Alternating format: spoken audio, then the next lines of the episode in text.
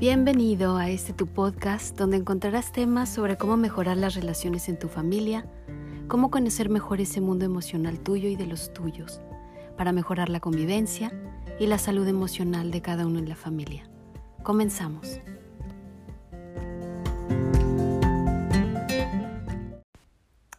¿Qué es el amor? Realmente podemos preguntarnos en este día, ¿cómo percibimos el amor de otra persona? La realidad es que puede haber muchas maneras de mostrar el amor. Decir te quiero, compartir tiempo, dar algún detalle como muestra de amor. Sin embargo, no todos percibimos el amor de la misma manera.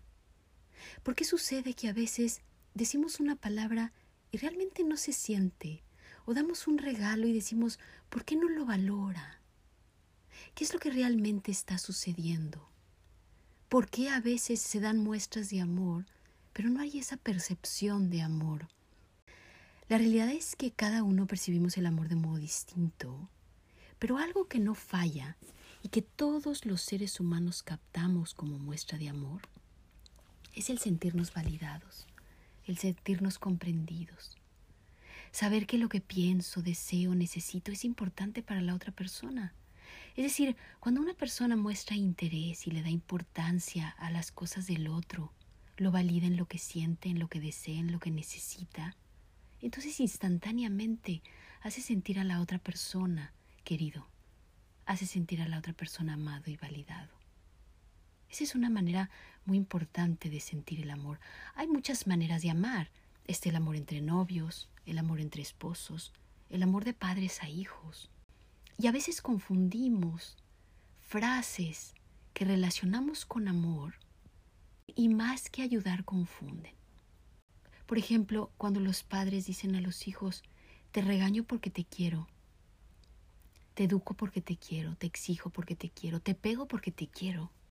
El cómo hacemos las cosas. El hijo puede captar en un momento dado, ok, lo hace porque me quiere, entonces relacionamos esas cosas con el amor. Pero realmente no nos sentimos amados. En una ocasión, un muchacho joven me decía, es que mi mamá actuaba así conmigo, me regañaba, o me castigaba, o me gritaba, porque me quería, porque era su modo de mostrar que yo le importaba, y me lo decía convencido con su razón. Pero la realidad es que sus sentimientos decían otra cosa. La realidad es que se sentía muy triste, y no se sentía amado. Se creía amado con la cabeza, pero no lo sentía su corazón, y eso le dolía. Entonces, a veces confundimos las palabras, lo que decimos, las frases con el amor. Si nos fijamos, realmente lo que hace que el otro perciba amor tiene que ver con el respeto, con la comprensión, con la ayuda, con el cariño, con la compasión. Tiene que ver más con eso. Todo lo que sea lo contrario a esto que acabamos de decir, si uno dice las cosas con falta de respeto, con falta de consideración, con falta de cariño, ignorando al otro, hablándole fuerte, con modos intransigentes, todo eso no le hace sentir a la persona amado, por más que le digamos, es que lo hago porque te amo. Entonces, eso también sucede muchas veces en las relaciones en la pareja, ¿no? ¿Cómo amamos? ¿Amamos realmente dejando a la persona ser lo que es? ¿O estamos deseando cambiarla y que haga y que diga y que sea lo que nosotros deseamos? Y si no, no te muestro amor porque no, en realidad no está siendo lo que yo necesito. ¿Cómo nos mostramos ese amor? Mutuamente, ¿no? Mutuamente. ¿Cómo nos ayudamos en el sentido de que realmente seamos ese apoyo para el otro? Ese lugar donde pueda recargarse, donde pueda hablar de lo que siente, de lo que piensa, de lo que necesita, de lo que le duele. Y donde pueda ser comprendido, donde pueda ser acogido. Eso es lo que realmente nos hace sentir amados a los seres humanos. Entonces, vivamos este día en el que celebramos el amor, vivámoslo y reflexionemos sobre estos puntos importantes. Saber que el amor tiene que ver con el respeto, con la consideración, con la escucha, con la empatía. Y que nuestras relaciones de amor puedan ser justamente eso. Ese lugar donde podemos sentirnos a gusto, porque sabemos que el otro está ahí para nosotros. Hay tres formas de sentirnos en las relaciones con los demás. Cuando nosotros sentimos que la otra persona está ahí para nosotros, nos escucha, nos valida, nos entiende, desarrollamos esa sensación de seguridad con la otra persona. Queremos estar, porque se siente bien estar contigo, ser validado, ser comprendido, ser entendido, ser escuchado. Hay otros modos de relacionarnos cuando no sabemos qué esperar de la otra persona y una persona a veces se muestra comprensiva, a veces no. A veces se muestra dura, a veces se muestra linda, a veces se muestra... Eso nos hace desarrollar un sentimiento más ansioso con esa persona en esa relación. Es que no sé qué esperar.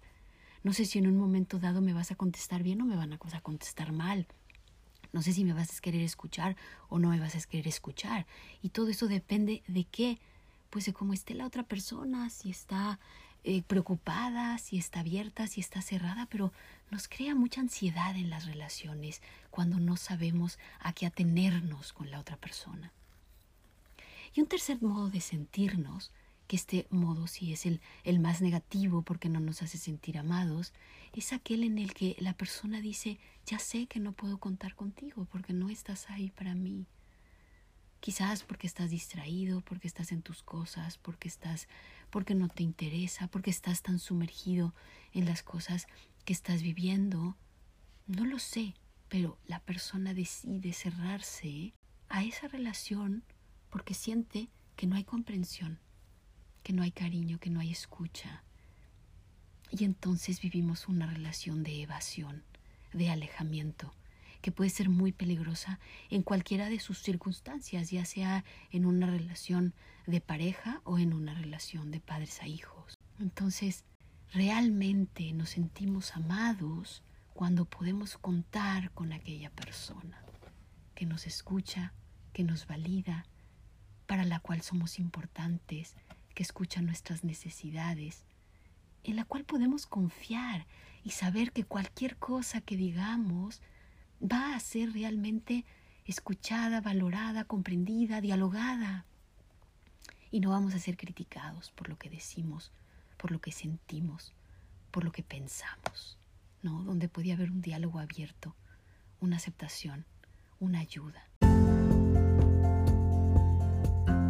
Celebremos entonces nuestras relaciones, celebremos el amor, celebremos que podemos tener esas buenas relaciones con los demás.